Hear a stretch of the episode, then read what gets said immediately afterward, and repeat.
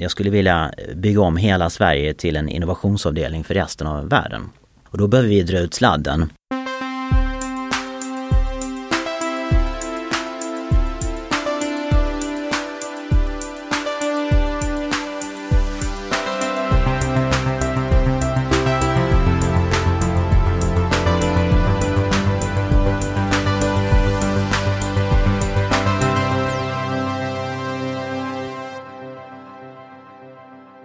Välkomna till Heja Framtiden. Jag heter Christian von Essen och vi spelar in här från, på GT30 Helio i Stockholm, Kulturgatan 30. Tack Helio. Eh, mitt emot mig sitter Stefan Engstedt. Välkommen till Heja Framtiden. Bok aktuell Sharkonomics 2. Stämmer bra. Du är vd för ett konsultbyrå som heter Detective Marketing och eh, har eh, släppt ett par böcker, fyra stycken. Eller är det fem nu? Nej. Nej, det är fyra stycken men jag eh, slipar på en 50 också. Se. Just det, och vi kan mm. komma in på den senare. Mm. Um, och, men kanske mest känd för just uh, Sharkonomics-begreppet egentligen som mm. du har lanserat. Kan vi backa lite grann? Uh, du är konsult, föreläsare, framtidsspanare, författare. Hur, uh, hur ser din väg dit ut? Vad är din bakgrund? Jag har hållit på hela mitt liv och, och, även som barn och spånat på framtiden och vad man kan göra. Och faktum är att det, i väldigt tidig ålder så, så skrev jag ner mina idéer för att kunna mäta hur långt före eller efter tiden jag låg. Mm.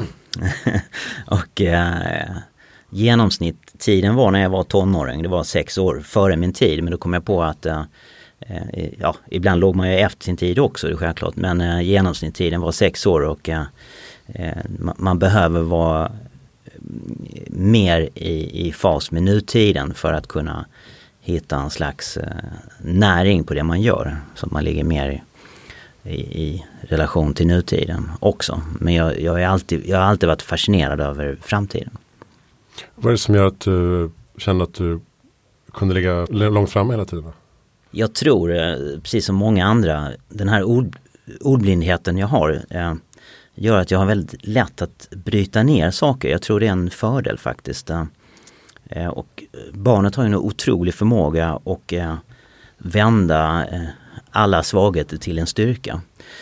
Så för mig är det väldigt lätt att bryta ner en organisation eller ett mönster och se, se hur det hör ihop. Se det som pusselbitar och jag har väldigt lätt att se mönstret och svagheter och styrka i allting. Det har alltid varit min en strategisk förmåga så att säga. Men hur kom ni in på själva konsultarbetet då, eller författarskapet? Har du jobbat med inom business tidigare? Ja, jag jobbar, jag jobbar tidigare inom storföretag och eh, där ska man väl föra sig och eh, vara politiskt korrekt och inte prata för mycket om framtiden. Men eh, eh det gjorde jag, men för att kanalisera den kreativiteten så eh, skrev jag böcker på fritiden och, och Eh, Eh, är väldigt mycket självlärd. Så att jag gav mig in på biblioteken en gång i veckan och, och lånade alla böcker jag kom åt och sen ringde jag upp författarna. Sen klädde jag ut mig till student och gick in på universiteten i min Lacoste-tröja och fick låna böcker. Och sen när streckkoderna kom så fick jag påstå mig vara släkting till författarna och fick låna böckerna på så sätt. Och på något sätt är vi alla släkt. Eh, så att det funkade. Men då ringde jag upp författarna och så hade lite frågor. Jag är född som en fråga så jag är väldigt nyfiken. Jag brukar säga att jag är nyfiken som en tvååring och kommer nog vara det hela livet. Hela tiden försöka ta reda på mer och vill veta mer. Och det var, där, det var då när jag gick igenom alla de här böckerna på biblioteket som jag såg att de, de säger egentligen inte så mycket nytt. Och det har att göra med att källan är densamma. Det är Homo sapiens som är källan till böckerna. Och vår programvara fungerar som så enligt mig då att när vi är mätta så lutar vi oss tillbaka. Och vi är rätt mätta. Och därför håller vi oss till sanningar så att det är väldigt få sidor i en bok som egentligen är nytt. Och det var därför jag vände mig till naturen och där hittade jag väldigt mycket nya mönster, nya strategier som var geniala. Och sen tycker jag personligen att vi kanske inte är så intelligenta som vi tror som djurart. Och då började du snöa in på hajar? Det stämmer bra för att eh, företag börjar, börjar hyra in mig. Eh, det börjar i Sverige. Eh, vi är ganska mycket konsensuskultur. Eh, och eh, då började de hyra in mig och sa kan du komma och ifrågasätta och, och hur du skulle vilja attackera oss. Eh, och vi har hört att du är kaxig och då tyckte jag att men, det var en vd som ringde mig i miljardföretag men jag är inte kaxig alls tyckte jag. Men så säger han eller hen då, vi tänkte betala dig så här mycket för att komma hit och vara kaxig. Då sa jag, då är jag nog rätt kaxig. och sen fick jag kontrakt då efter det på att komma dit en gång i månaden och så att säga bita dem i baken och få dem att förflytta sig. För det är ett globalt problem har jag märkt att många företag, ju större de är, ju lättare är det att fastna i sin historia. Att man inte för sig framåt. Så man kan säga att det är mera hej då framtiden istället för heja framtiden i många organisationer. Just det, och vad var det du upptäckte då med eh, hajarna som gjorde dig så fascinerad? Jag har alltid varit fascinerad över djur som har funnits väldigt länge och hajar har funnits mer än 420 miljoner år. Eh, och de har hela tiden anpassat sig. De är väldigt adoptiva, det man pratar väldigt mycket nu om i näringslivet. Eh, och eh, det, det finns till exempel hajsorter som är anpassade för den miljöförstöring vi har skänkt till världen. Så de, de är redan anpassade för att vara kvar om vi skulle göra något dumt. Och under tiden då 24-7 så har de utvecklat olika hajsorter som är anpassade. Och det finns till och med hajar som kan gå på land, vilket inte många känner till. Så att, eh, det har alltid varit fascinerande. Men också sen, sen jag var liten och såg filmen Hajen, den Fear Factor. Jag tror eh, många i stora tunga bolag eh, behöver ha lite fear factor för att börja röra sig fortare och inte stå still. Eh, och eh, i just hajar så såg jag de strategier som är lätta att överföra till näringslivet. Eh, till exempel att simma runt istället för rakt på sak, att jobba i stealth mode. Inom business to business så kostar det väldigt mycket att röra sig mot konkurrenterna för då rör de sig mot den tillbaka. Så det blir ett, ett schackspel där ingen vill röra sig och då blir det ännu mer stillastående. Men med de här strategierna så kan man röra sig fort framåt utan att konkurrenterna kan göra ett motdrag för de ser inte attacken komma. Just det. Och, och hajar är alltså inte bara en metafor utan du använder faktiska, faktiska fakta från hajvärlden in i företagsvärlden. Jag skulle vilja säga att det är inte en metafor utan jag har nästan blivit en haj. Ja, utan det, det, jag skriver är äkta hajbeteenden. Sen, sen har jag samarbetat med, med hajforskare i tre års tid och fått tillgång till eh, de äkta böckerna som man har i forskningsvärlden och eh, eh ibland kunde jag glömma bort vilka böcker jag läste. Så när mina kompisar tittade i de böcker jag läste så eh, höll de på att svimma. Men, men, men det är äkta hajbeteenden och även har de, några av de bästa hajexperterna i världen läst boken efteråt som den kom ut och förordet är skrivet av Chris Fallow som är en av topp 10 i världen inom hajar. Så att. Mm. Och hur, hur skiljer sig Sharkonomics 2 nu då från eh, första boken? Bland det svåraste när man skriver böcker det är ju framtiden. Alltså om ut, utvecklingen, det är till och med så att utvecklingen går så fort idag på, på vissa områden att böckerna är gamla innan de kommer ut. Men vad som har hänt sedan den här boken kom ut 2012 det är att det ena efter det andra har slagit in och näringslivet har blivit hajvatten. På så sätt att det finns inga gränser, det finns inga eh, landsgränser, branschgränser, segment. Eh, tidigare när första boken kom ut så brukar jag säga att i naturen eh, så finns där inga eh, gränser på så sätt att eh, girafferna kan inte skicka eh, eh ett meddelande till lejonen och säga att vi inte är er bransch. Men med digitaliseringen så har vi digitala hajar som Alibaba, Google och Amazon som simmar globalt. Och det finns ingenstans i världen för den här giraffen att gömma sig tack vare digitaliseringen. Så alla är på menyn. Det här kräver en otrolig förändring men det som är positivt med det det är att vi ser aktörer till exempel i Sverige som ICA och andra som har varit i en trygg miljö som är nu väldigt, väldigt förändringsbenägna när de ser hajfenan av Amazon simma runt Sveriges marknad och eh, kunderna i den här digitala världen har också ändrat sitt beteende. Man är nu lojal med leveransen, inte med varumärket, vilket gör en otrolig förändring i konkurrenssituationen. Just det, för det är lätt att, tycker jag läsa som att där, hajarna är liksom startup-gänget som vill ta en tugga av eh, den eh, gamla säga, traditionella eh, marknadsledaren. Eh, men det, du menar att det behöver inte vara det behöver inte vara små bolag som är hajar utan det kan vara snabbrörliga bolag bara. Förändringsbenägna bolag. Mm, nu berör en fråga som jag tycker är otroligt intressant. Vad är det som gör att även äldre bolag kan röra sig fort? Eh, där håller man på att förändra sig, man, man håller på att bli mer kompatibel. Första steget med det är att man, man så att säga samarbetar med startups som är eh, yngre och mer förändringsbenägna för att, för att ha dem runt omkring. För då kan man attrahera en talang som kanske inte vill vara i storbolag. Jag brukar säga att eh, många entreprenörer i startupvärlden, de är som, som hajar. De dör i fångenskap. De kan inte jobba i storföretag jag skulle inte tro att många företag skulle kunna ha Elon Musk eller Richard Branson och andra i, i sin organisation därför de har så hög förändringstakt. Eh, så, så det, är, det är väl en sak men många eh, av de digitala jättarna börjar nu märka att de börjar också bli eh, ha för mycket historia för att vara snabbrörliga. Det är därför vi ser många fusioner, många förändringar i de digitala branscherna. Men så länge inte de gamla offline-företagen förstår den digitala världen så blir de uppätna bakifrån. Och då mäter man dem från sin historia. Så att även om de simmar framåt så äter man dem bakifrån eh, och äter upp de marknadsbitar, infrastruktur som man har byggt upp. Mm. Så det, det, där är ett stort, en stor problematik. Men det finns mycket bra kopplingar till naturen och det är att äh, äh, valar när de känner att de, det är dags att somna in så simmar de upp på land. Och jag ser att många stora företag som hellre simmar upp på land och många branscher som hellre simmar upp på land än att de möter de digitala hajarna. Så att de, de nästan gör fel medvetet. Det är ganska provokativt att säga så men eh, eh, ja, det funkar så. Men någonting som jag tänker på ofta är ju så här, för nu blir ju även då de du nämner som hajar, de blir ju även marknadsledande trött, lite tröttare. Eller inte tröttare men de blir i alla fall mer inflexibla. Eh, och de blir jättar som andra vill eh, äta av. Och jag menar, man ser på Airbnb som, som börjar, det börjar bli kriser. WeWork som kraschar nästan innan de ens har flugit ut ur startblocken. V vad är det som gör, alltså vad jag försöker säga är, måste man bli så jävla stor hela tiden? Vad är självändamålet med det? Då blir man också sårbar tycker jag. Alla som blir stora blir ju eh, blir lika mycket eh, ett byte och en måltavla eh, till någon annan. Så eh, jag ser företag som ett evolutionssystem och måste ständigt förnya sig. Men det som har hänt eh, genom åren är att vi utbildar, vi belönar folk. Alla bonussystem bygger på sälj och marknad, det vill säga attack. Vad har utvecklat här i boken tack vare att jag studerat rovdjur. Det är försvarsstrategier. Så när man blir stor så behöver man också bygga upp en försvars, ett försvarstänk. Hur försvarar vi det vi har byggt upp? Men gör man inte det så är det ungefär som en bank som lägger pengarna på golvet. Så är varsågod kom och, kom och ta vad du vill ha. Och det är, lite, det är lite det som händer i många storföretag. Men jag skulle vilja säga att människans programbara att, att vi, så att säga, när vi står inför valet av en trappa och en rulltrappa så väljer vi rulltrappan.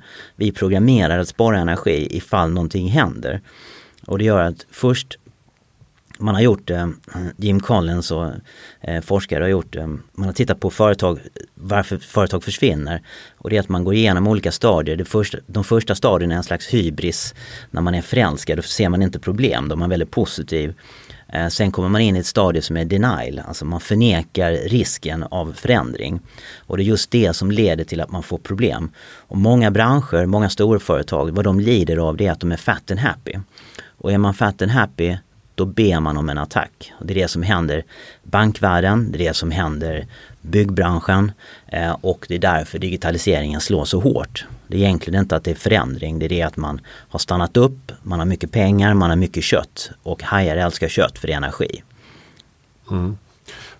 Och det som är smart med, med din bok är att du dels eh, riktar på något sätt till startups. Så här, så här kan ni ta del av eh, marknadsledaren och attackera. Och dels vänder du till marknadsledaren och säger så här kan ni skydda er mot eh, startup-gänget. Eh, så att det blir ju båda målgrupperna på något sätt. Mm. Eh, men när, när du blir inbjuden som konsult till eh, ett större bolag. Vad är, vad är det de vill ha då? Vad är det du liksom går in och petar på? Du, du har redan eh, pekat på det. Man kan säga att vad många eh, fattas är ju hungern när det går bra. Eh, och jag kör ganska mycket workshops för ledningsgrupper. Eh, där de hyr in mig att attackera dem och berätta hur jag skulle göra när man hyr en, en hacker och testar brandvägen. Eh, och självbilden är att man har en känsla av att någonting Antingen sitter man och väntar på att bli uppäten eller så har man en känsla av att man får inte ut potentialen av organisationen som man vill. Eh, och ehm, när de säger till mig, men vi, vi utvecklas ju så snabbt, vi simmar så snabbt. Så frågar jag, vad baserar ni det på? Jo, men det går väldigt snabbt. Men hur snabbt går det i relation till omvärlden? För det är marknadsvärdet. Och det är väldigt, väldigt viktigt. Så att, så att jag blir inhöjd för att utmana dem, eh, potentialen. Eh, men det kan också höra ihop med att man eh, vi har ju en tendens i den här mjukvaran vi har att välja enkla lösningar som den person som hyr in mig att attackera personen en gång i månaden och frågar vad är problemet? Jo, jag har bara jag säger styrelsen, säger den här personen och så frågar jag vem har anställt dem då? Då fick jag motfrågan, vill du ha betalt eller inte? så det är ju det, vi bygger in bekvämlighet i för att vi tycker inte om att bli utmanade och det, det hör ihop med att eh, spara energi ifall vi behöver det. Så att vad jag gör det är att jag biter dem i baken så att de vill simma fortare och så att de kan växla ut den energi som finns, den dolda resursen i organisationen. För då, då kommer innovationerna, då kommer saker upp till ytan som gör att man kan agera. Men det handlar också om att skapa medvetenhet. Vad finns där under ytan på djupnivå? Vilka förändringar är på gång? Eh, som en enkel övning som vi brukar göra, vad, vad skulle hända om man, man bytte vd satte en hung, eh, hungrig Eh, liksom eh, Elon Musk eller eh, så som, som vd och då vet organisationen vad, vad, de skulle göra om de behövde. Så det visar att det finns en dold resurs i form av eh, eh, agerande på marknaden men, men så länge man inte blir utmanad. Och det, hör, det här hör ihop också med att egentligen så är ju den som är nummer ett på marknaden är ju egentligen inte så himla bra alltid. Det är bara konkurrenterna som är himla dåliga liksom. Så därför, därför, finns det utrymme att göra saker bättre än nummer ett. Eller så kan det till och med vara bekvämt att ha en som är nummer ett. Ja. Som håller på där borta som är eh, en koloss. Ja. Så kan vi andra ta resten så att säga. Ja precis och många gånger så är man eh, till exempel i den här nya världen som man är bra på teknik eller varumärken. Det är väldigt få som är bra på både och. Det låter ju också som att, eh, när du säger med rekrytering och sådär, det låter ju som att det inte är särskilt diversifierade team du hamnar i. Nej, det, det... Att det kan bli lite konsensus uh, tänk att man har rekryterat uh, folk som är ganska lika en själv och så blir det sådär självuppfyllande härligt. Ja och det är faktiskt ofta den personen som sticker ut i, i, i ledningsgrupp eller styrelse som är den som ringer mig och vill ha en förändring. Därför majoriteten är väldigt överens. och den som vill, ha en, den som vill och eh, kan skapa en förändring eh, får inte gehör utan behöver då ha eh, någon så underbyggande, eh, liksom det här är våra risker, det här, så här kan det hända, så här kan man göra. Eh, men jag märker också att man lever i en slags falsk trygghet. Eh, därför jag frågar dem, finns det några restriktioner hur jag får lov, vilka scenarier jag får göra när jag attackerar? Och då säger de ofta nej. Men när jag börjar min attack så får man rätt mycket panik och då frågar jag varför. Och så här, men du skulle ju anfalla därifrån. så man har, man har nästan en, en, en, önskan om det kommer en attack då använder de huvudentrén. De tar inte källaringången eller de, de gör inte något oväntat så att säga. Så att, uh... Hur kan man eh, träna upp det här försvaret då, i ett stort bolag? Vad är det man behöver liksom bli bättre på? Jag tror man behöver skapa en medvetenhet eh, och sense of urgency eh, och, och eh, eh, jag brukar säga att eh, liksom om man ser nivån på strategi hör ihop med, med konkurrensen och eh, på den lägsta nivån är faktiskt affärsvärlden. Sen kommer sport, det är mycket mer konkret, där ser man resultaten. Där kan man inte säga att eh, en viss typ av människor är bättre för på mållinjen ser man vem som är bäst. Eh, nästa nivå är det militära och då har jag intervjuat underrättelsetjänst i olika, olika länder. De är otroligt mycket bättre än näringslivet. Och det har att göra med helt enkelt att eh, när man jobbar i underrättelsetjänst, även intervjuat den kriminella världen. I de världarna så har man ingen att fika med för kollegorna dör. Alltså det har väldigt hög kon konsekvens om man inte har en bra strategi i omvärldsbevakning. Medan i näringslivet får man spela golf för sex månader, sen är man tillbaka på banan igen. Då är man inte så, då, då, så konsekvensen är inte så allvarlig. Men det som händer nu med digitaliseringen det är att det blir ännu hårdare konkurrenssituation än, än i, naturen. För nu finns det ingen plats för den här giraffen att gömma sig längre. Eh, och det gör att eh, vi måste ha nya strategier och det är därför jag märker att Sharkonomics eh, har fått ett uppsving då. Eh, och eh, det är därför jag skrivit en ny bok med utvecklad bit på digitalisering. Vad innebär det om alla är i samma vatten, om alla är på menyn? Vad innebär en högre konkurrens? Jo, vi behöver nya strategier som är bättre uppdaterade.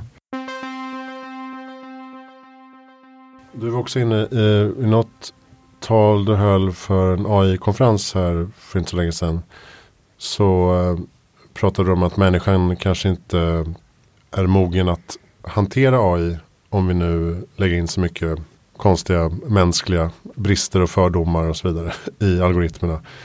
du går till med så långt som att säga att människan inte är så intelligent som vi trodde. Uh, och du pratar till och med om en kommande bok som heter Homo stupido. Mm. kan du berätta vad, vad är liksom utgångspunkten där? Ja, eh, jag var väldigt nervös inför den föreläsningen för det var första gången jag skulle berätta om det här då inför eh, eh forskare, AI-experter från hela världen och eh, jag kan väl inte påstå att jag är någon AI-expert i sig men jag får väldigt bra gensvar för mina visioner inom AI och utvecklingen och jag tycker det är väldigt intressant. Men mitt budskap, eh, och jag satt och lyssnade på de, några av de bästa forskarna och projekten i världen där man säger att på grund av bias, alltså, om man bygger in eh, sina fördomar i algoritmer och koder så har man fått lägga ner projekt, man kommer ingenstans. Och då tänkte jag mig in, men vad, skulle liksom jag göra om jag var AI? Jo, jag skulle inse väldigt snabbt att Homo sapiens har inte så mycket att komma med. Utan jag ser mer att vi, vad vi kan göra med AI det är att, att, att sätta AI på banan ungefär som ett barn.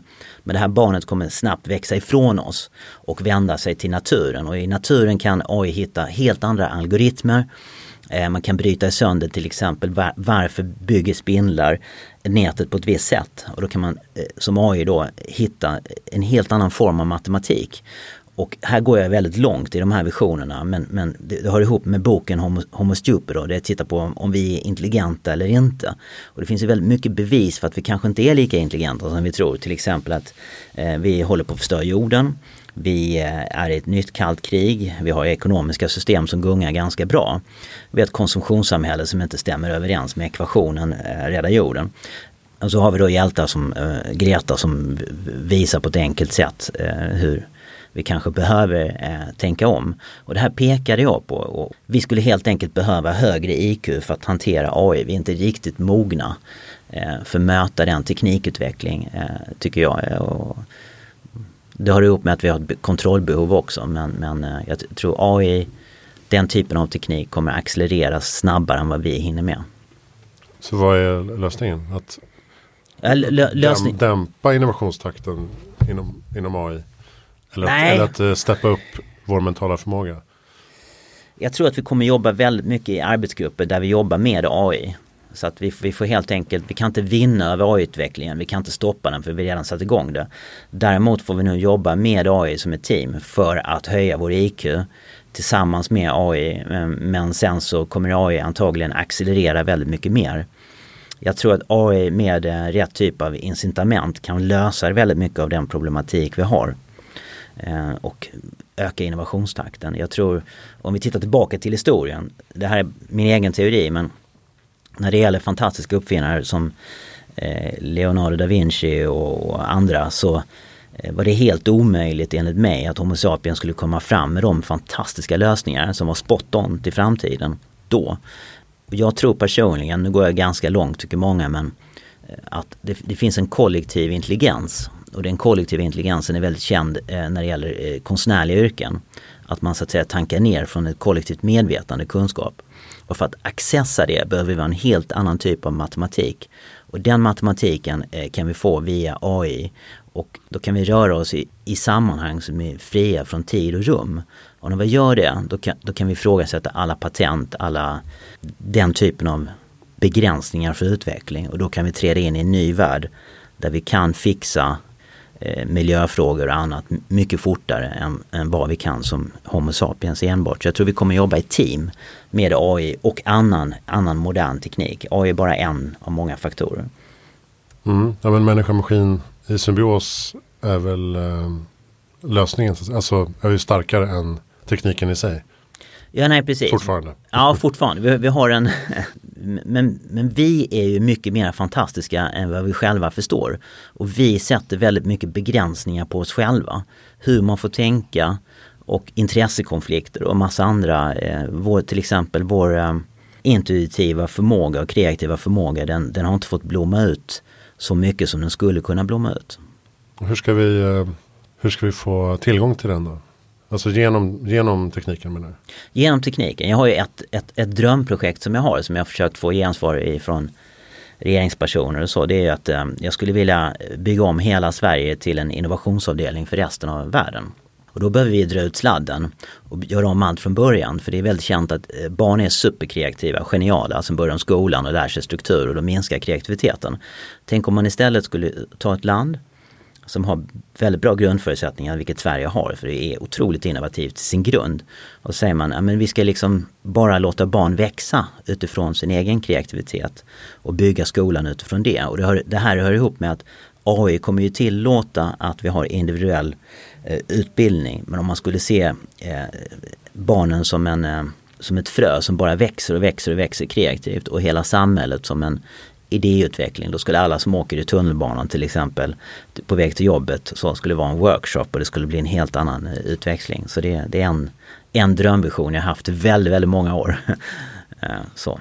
Mm. Just det, och då skulle man kunna dra nytta av den kollektiva intelligensen och verkligen använda den Exakt. på olika sätt i samhället. Ja precis, för jag, jag tror att kollektiv intelligens hör ihop med energi och eh, som till exempel Eh, positiv energi. Och eh, en, en av mina bästa vänner, eh, Charlotta Hult, hon är kroniskt positiv brukar jag säga. Och sådana personer de böjer verkligheten med, med att tänka att saker och ting löser sig och tänka lösningsorienterat. Och det skulle man kunna göra i ett helt samhälle, att man får en positiv eh, tankesmedja. Och sen nu har vi ju Just nu är vi inne i vinterperiod i Sverige. Jag brukar säga att det är världens längsta workshop för någon har släckt ljuset.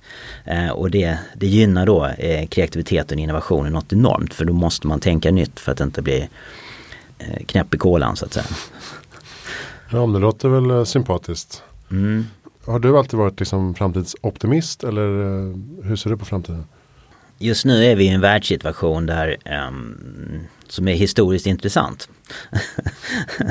så jag tror att genom att titta på möjligheterna och den tekniska utvecklingen på ett positivt sätt så kan vi göra eh, väldigt många bra grejer men det känns som mänskligheten är i, i en brytpunkt. Jorden finns ju kvar och lever vidare, naturen. Det är bara frågan om hur, hur vi ska ta hand om våra 15 eh, minutes of fame här på vår existens. Jorden har inga problem. Det är vi som har skapat en del problem så att säga. Så att jag, jag tror inte det är ett problem i det stora hela för jorden i sig. Men eh, när vi inte kommer överens, då är det ett problem. Mm. Så det är det det handlar om. Men kanske med modern teknik och bra användning av tekniken så kan vi hitta gemensamma mål och då har vi en enorm kraft i det. Nu verkar det svårt men, men att enas kring vad grundproblemet är så kan vi i alla fall jobba tillsammans mot någonting. Ja, jag skulle vilja se en, eh, en ny Greta i varje hushåll globalt. Då hade vi fått lite fart på saker. Jag tror att det finns en Greta i varje hushåll. Ja, vad bra. vi får hoppas det. Ja, det. Eller så får vi alla adoptera Greta så blir det bra. Nej men, nej, men det, det, det, det, det som är fördelen med eh, problematik eh, det är att eh, man kommer till ett vägskäl där man inte har något val. Och vi kommer dit, om vi leder utvecklingen när det gäller miljö och samhälle åt fel håll så kommer vi till en punkt där vi inte har något val och då är människan som mest kreativ. Så det, e, egentligen kan man säga att om vi går in i mer problematik så kommer det leda till mer innovation och mer lösning. Mm, just det. Där att vi måste ha ett måste ha en problemformulering för att bli lösningsorienterade. Ja precis, när vi, när, vi inte, när vi inte ser något annat, det är först då vi börjar ta tag i det. Jag brukar kalla det för eh, Titanic culture, alltså man förnekar väldigt mycket problemet tills man står inför isberget. Och, och eh, sen när båten börjar sjunka, då har man väldigt många olika lösningar för att få det att fungera. Så att även om vi kör in i det här berömda isberget så kommer vi hitta olika lösningar som är till en början ganska panikartade men det kommer komma bra saker eh, ur det. Och det pågår nog väldigt mycket under ytan utveckling. Under det här isberget så har vi väldigt mycket innovativ utveckling. Där man tittar på olika lösningar i, i det stora hela. Så att säga. Ja, där har ju de här företagen vi pratar om har ju en stor roll och stor möjlighet att faktiskt lösa de globala problemen. Om man bara sätter in rätt resurser och fattar policybeslut. Vi kommer se andra former av valutor, andra former av värden som gör att vi får in naturen och vi får in jorden och medvetenheten på, på ett annat sätt. Och det här eh, ligger till grund för att eh, sociala medier har ju blivit någon slags eh, eh det, det, är positivt i många aspekter men det är också lite grann som när franska revolutionen eh, kom till så eh, införde man giljotinen och eh, huvuden kommer rulla om man inte lyssnar på vad folket vill ha och det, det gör att man, man måste tänka om. Jag brukar säga att giljotinens uppfinnare fick även prova sin produkt själv och det vore ju tråkigt om det blir så men, men, men, men det, kom, det kommer att ske eh, bra utveckling och positiv utveckling och det ser vi nu. Jag intervjuar ju väldigt många olika kompetenser och eh, det är många idag som väljer att jobba i ett företag som har mening och syfte istället för att bara jobba för eh, vinst. Och man hör även i, när jag är i Silicon Valley så hör jag att eh, många programmerare vägrar göra kod som kan användas i fel syfte. Så att det finns en efterfrågan att göra gott, att göra något, bidra till en positiv, positiv värld och positiv utveckling. Så innovation för gott och ont är något man diskuterar och mm. vägrar att leverera. Så vissa företag har fått tacka nej till vissa kontrakt som inte är så positiva. Man har alltid möjlighet att välja eh, riktning i alla sina beslut. Exakt. Det har vi även i vardagen. Men eh, jag tänkte på en sak som du tog upp också när det gäller stagnation av de här Fat and Happy-bolagen. är att man skapar en slags distans till sina kunder. Att man inte liksom är närvarande på marknaden där man faktiskt befinner sig. Är det en eh, risk som ökar i och, med, i och med att man skalar upp och liksom glömmer bort att det är faktiskt kunderna som ska tillfredsställas? Mm. Jag skrev en bok som heter One, hur man blir ett med kunden. Eh, och jag gjorde research för det i 20 års tid och intervjuade, intervjuade väldigt många olika bolag. Och eh, det är många dimensioner i det här men när ett varumärke eller ett företag blir tillräckligt stort så uppstår där en intern verklighet som inte har något att göra med den externa verkligheten.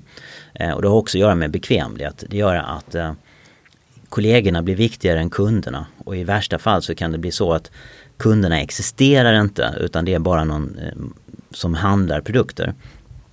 Och det här gör då att man får en skev verklighet i, i organisationen. Ehm, och vad jag har sett på de här 20 åren det är att man, eh, man lyssnar bara eh, på sina kunder när det går dåligt.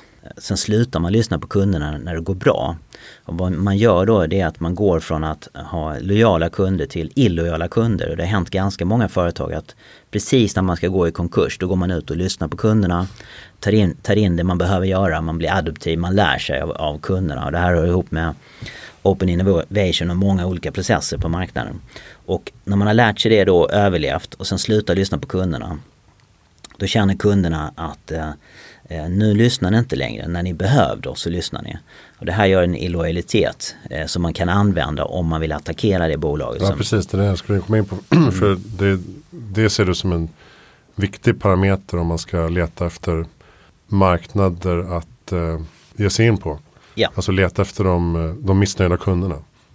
Absolut. Eh, och eh, Eh, där eh, just den emotionella sidan underskattar väldigt många företag för man tror att allting bygger på logik. Till exempel när det gäller mobiler så tror man att den som har bäst teknik har de mest lojala kunderna. Eh, och till exempel om vi tar Apples fall så till en början så hade ju kunderna väldigt mycket lojalitet med innovationsbiten för att de låg längst fram. Men det man inte såg det var det emotionella värdet att det var egentligen förgrundsfiguren Steve Jobs som skapade ett väldigt emotionellt engagemang. Och den här innovationen, de innovationer man tog fram på hans tid hade ett DNA, lite grann som ett recept. En viss smak som gjorde att man blev eh, personligt eh, engagerad i varumärket. Men när man tappar det DNA så minskar då lojaliteten och sen när man jämför innovationsgraden på Apple idag eh, kontra andra så har de kört förbi ganska mycket. Så att nu är man väldigt sårbar för om någon annan skulle ta upp om någon annan skulle liksom ha bättre strategier för hur man attackerar och förstå vad lojalitet eh, innebär. Men när jag körde väldigt mycket workshop om det här mm. hur man blir med kunden så blev jag ganska trött på många företag så kan du komma hit och berätta för hur vi får våra kunder mer lojala. Då vände jag på det och frågade men hur lojala är ni? Så vad menar du? Ska vi vara lojala som företag? jo men lojalitet bygger på dialog. Alltså om jag kommer hem och har läppstift eh, på kragen och doftar parfym så får jag nog inte så mycket lojalitet. Så det, det är det liksom. Att, tillit. Att, ja, tillit, precis. Och tillit är ett ord som kommer upp överallt hela tiden just nu och det är väldigt intressant. Eh, och um, Ja, man behöver tänka om som företag. Man behöver vara lojal med sina kunder och inte bara förvänta sig att de ska vara lojala hela tiden. Det funkar inte så. Jag tror att du insinuerar det också i boken att det är tur för Apple att inte de andra operatörerna är lika bra på varumärkesbyggande. Mm. Eftersom de har ungefär samma teknik. Mm. Jag har sagt det några gånger på föreläsningar. Jag gjorde en turné i USA och då visste jag inte att det var så känsligt om man kritiserar amerikanska bolag. De blev helt galna vissa i publiken. Det var väldigt kul. Då sa jag att om, om Samsung ringer mig så det är kört för Apple på sex månader. Det var inte så populärt. mm. Nej men det ligger någonting i det. Mm, många företag är ju marknadsledare på grund av att konkurrenterna inte attackerar eller vet hur man ska attackera. Mm. Så det, det, är en, det, är en, det är en falsk trygghet som man kan använda om man ser de här mönstren. Men i, slutändan så, så, känns det som att eh, den här liksom innovationsförmågan och rörelsehastigheten, förändringsbenägenheten, att utmana rådande normer. Det, det handlar liksom, det känns mycket som en kulturfråga. Som man måste, en kultur som man måste odla i organisationen det är mm. svårt att sitta, men nu blir du inbjuden till liksom ledningsgruppen som sitter och undrar vad de ska göra. Men det här måste man ju ta tag i från början. Alltså bygga in i organisationen. Att man får tillit nog att våga utmana och våga peta på saker som man kan göra annorlunda att man har en kultur som är, som är inkännande och väldigt eh, där man får lov att tycka och tänka. Så kallat och, högt i tak. Ja, högt i tak och sådär. Men man kan säga, när jag föreläst för uh, hungriga startups så har det hänt att de sitter och pratar med bilderna av hajar för de känner att de är en haj. uh, och uh, det är ganska få organisationer i den större storleken som har den uh, hungern. Det man börjar se nu i organisationer är att man rent organisatoriskt behöver tänka om för att bli hungrig. Och första steget, signalen på det vi ser nu, det är att man eh, samarbetar, man köper in sig i startups, man vill ha förändringsbenägna människor närmare. Man har svårt än så länge att ta in dem i organisationen. Och det är väldigt intressant. Eh, men också att man gör sig kompatibel med gigekonomin och andra frågor.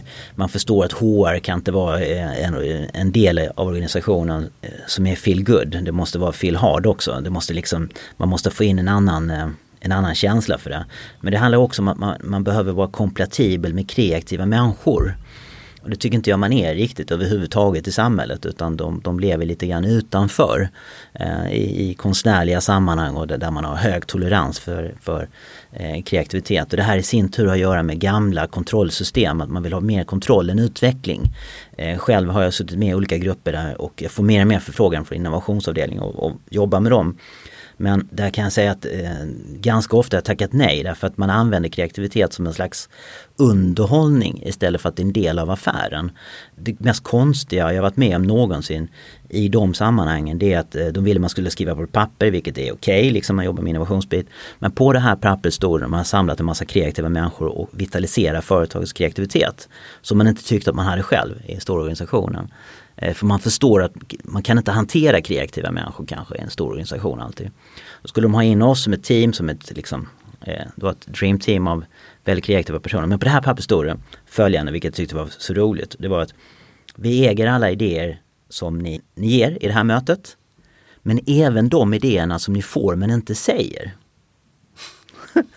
Så vi tittade oss runt omkring och så tänkte vi att det här är nog dolda kameran eller det är, något, det är någon som driver med oss. Så alla skrattade och gick ut men jag blev kvar och då ställde jag frågan men hur tänkte ni egentligen liksom, när ni skrev det här? För jag, jag är bara så nyfiken. Och då förklarar de att ja, men en bra fråga ger ju bra idéer så egentligen äger vi idén. Så det, här står för ett, det här står för ett gammalt tänk. Det himliga med ögonen. Ja, ja mm. precis. Det står för ett gammalt tänk som, som, som bygger väldigt mycket på kontroll. Och så länge man har det i sin kultur, att det bygger mer på kontroll än utveckling och förändring, då blir det väldigt svårt att få in, det blir som olja och vatten, det blandar sig inte de här kreativa eh, personerna. Och jag tror heller inte det räcker i framtiden att vi har en rd avdelning Jag tror hela bolaget behöver vara liksom innovativt, förändringsbenäget och ligga i framkant. Det kanske behövs istället för man kanske behöver ha utvärdera en idé i sekunden dygnet om i en stor organisation bara för att matcha den förändring som nu sker. Och nu sker det väldigt radikala, stora förändringar. Och en stor organisation kräver det väldigt mycket, eh, väldigt mycket mer kunskap. Och idag har många stora organisationer en stor sårbarhet för man kanske är beroende av en sak ungefär som dinosaurierna dog ut. För de var beroende av en, en näring i näringskedjan. Jag tror man behöver vara beroende av många olika saker och man måste bygga, upp, man måste bygga in en osårbarhet och en flexibilitet i vad man gör i sitt DNA som företag. Inte lägga alla ägg i en, en korg så att säga.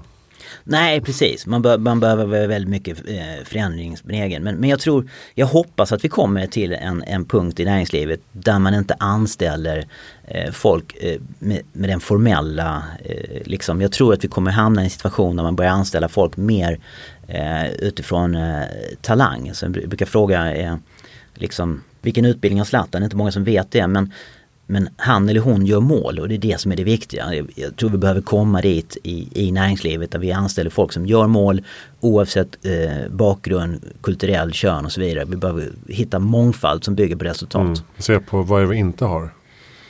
Exakt, exakt. För många... Istället för mm. bara ännu en i raden av det vi har. Ja precis, så att man skulle kunna omskriva om platsannonsen och säga att vi har det här, du ska ha något helt annat. Mm. Så du tillför någonting nytt. Men istället så använder man väldigt mycket en innovationskosmetik som gör att man säger att vi har högt i tak, vi är kreativa, sen kommer mm. de kreativa människorna dit och så ser man att det är fortfarande silorganisation, eh, kulturen är inte mottaglig, inte, inte kompatibel med kreativa människor. Eh, och det är fortfarande 9 till 5, man låser in kreativiteten istället för att släppa den lös. Vi står för mångfald, vi är likadana allihop här men vi är väldigt öppna. Ja, jo nej precis. Uh, så det, ja, det behövs uh, det behövs väldigt mycket förändring men eh, jag brukar säga att det är två saker som gynnar väldigt mycket förändring. Det är hotbild och det är möjligheter. Men hotbilden triggar väldigt mycket mer energi därför att den står för överlevnadsinstinkt.